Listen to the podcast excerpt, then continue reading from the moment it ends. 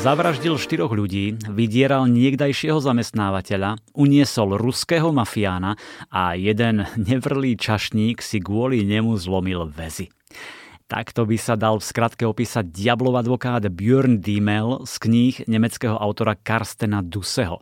Možno si spomeniete na prvú knihu Sústreď sa na vraždu a nedávno vyšla druhá s názvom Moje vražedné vnútorné dieťa. Musím priznať, že mne veľmi sadli tieto mafiánske krymy s veľkou dávkou čierneho humoru, sarkazmu, nadhľadu a prirodzene mindfulness, všímavosti. V tom prvom príbehu sa Bjorn polepšil vďaka kurzu sústredenosti a všímavosti. Konečne si našiel viac času na cerku, aj hádky s manželkou ustali, ale nie je to celkom ono. Snaží sa ustrážiť mafiánov, má novú profesiu, veľa stresu, ale jeho mentálny coach Joška Breitner vie ako na to.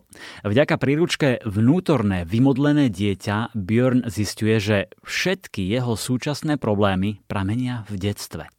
Keď sa s nimi vysporiada, bude žiť lepší život. Hm.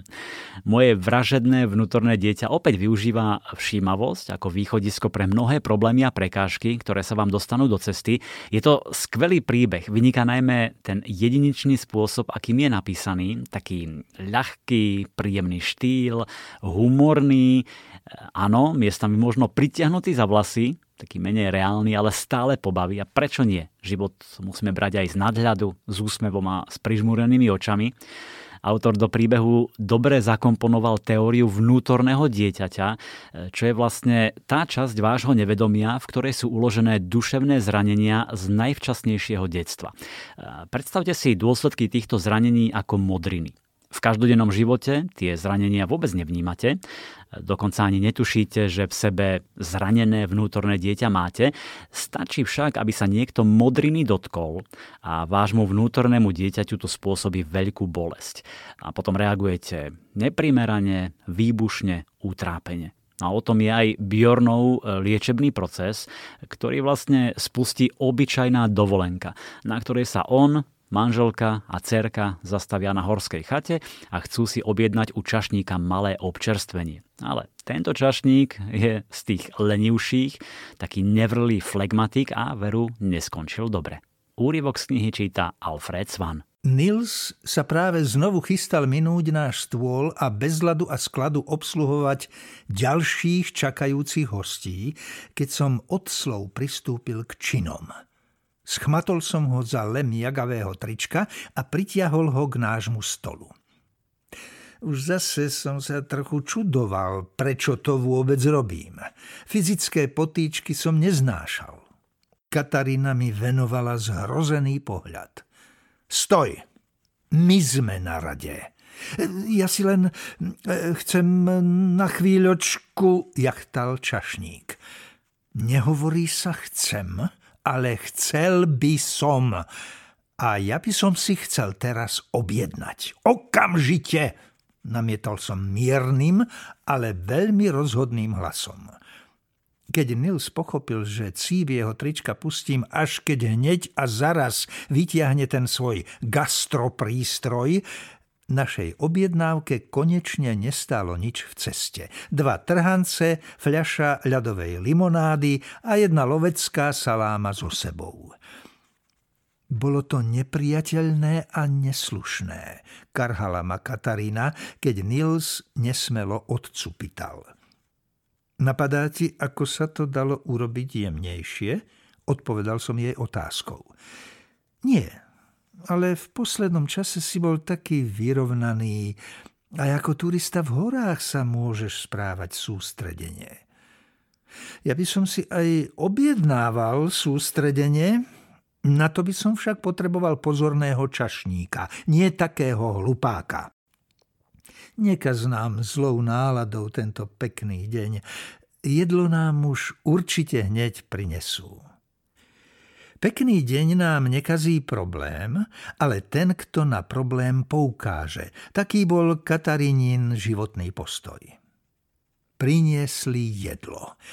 Lenže ani nie nám, ani nie hneď. Prvé dva trhance pristáli na stole, pri ktorom si objednali dlho po nás.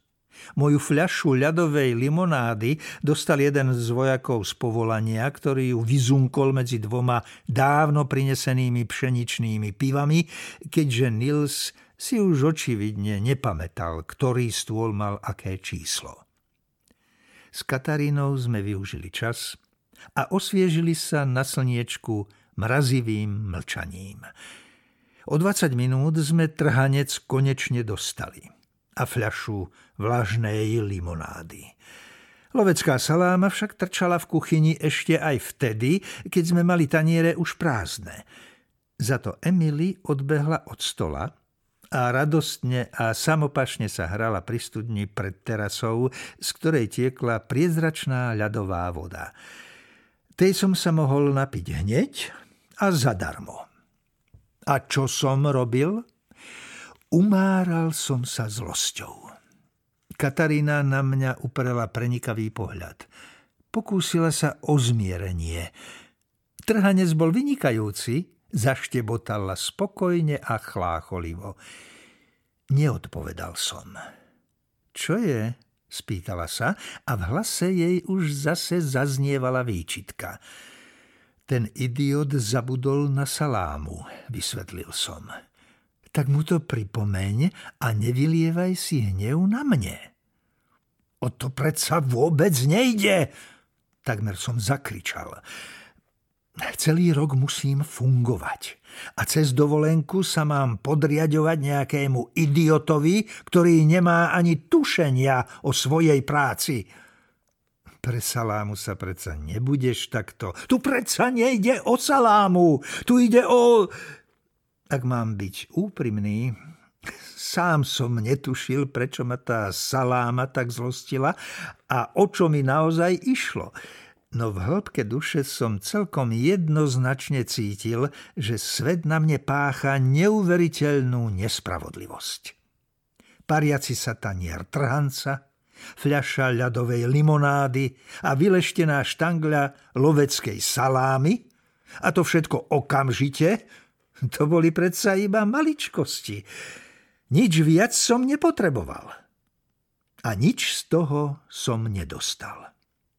V mojom vnútri sa nahlas a v takmer nepočuteľne vysokých tónoch búril proti tejto nespravodlivosti nástojčivý hlások. Katarína videla len tú salámu. Ja som vnímal, že pre čašníkovú ľahostajnosť môj neprestajne plný pohár starostí už takmer pretiekol.